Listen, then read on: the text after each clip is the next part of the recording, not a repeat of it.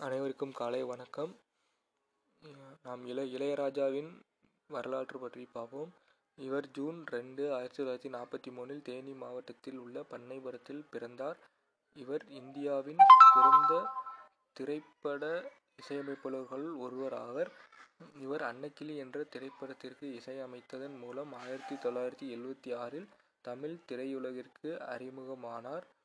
இதுவரை ஆயிரத்துக்கும் மேற்பட்ட தமிழ் தெலுங்கு மலையாளம் கன்னடம் இந்தி திரைப்படங்களுக்கு இசையமைத்துள்ளார்.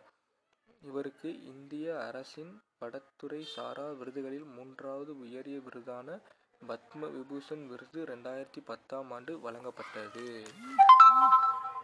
அது அது மட்டுமல்லாமல் இந்திய நாட்டின் இரண்டாவது உயரிய விருதுமான பத்ம விபூஷன் விருது இருபத்தி அஞ்சு ஜனவரி ரெண்டாயிரத்தி பதினெட்டு அன்று இந்திய அரசால் அறிவிக்கப்பட்டது.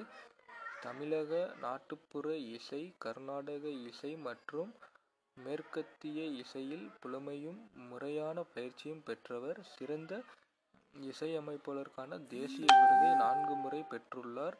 திரைப்படங்களுக்கான சிறந்த பின்னணி இசை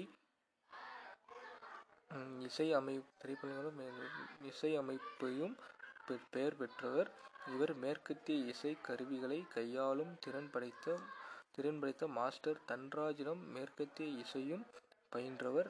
இவருக்கு விருதினை பெற்றுத்தந்த படங்கள் ஆயிரத்தி தொள்ளாயிரத்தி எண்பத்தி அஞ்சில் சகாரா சங்கமம் தெலுங்கு வெளியானது.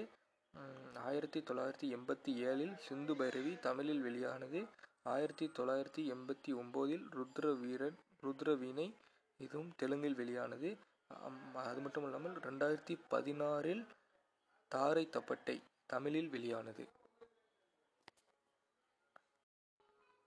அது மட்டுமல்லாமல் இந்திய திரைப்படங்களில் மேற்கத்திய பாரம்பரிய இசையை புகுத்தியவர்களில் இளையராஜாவுக்கு ஒரு முக்கிய பங்கு உண்டு.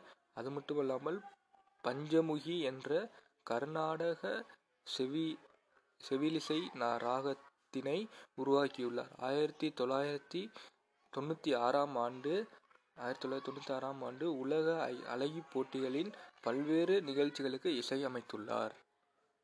நன்றி.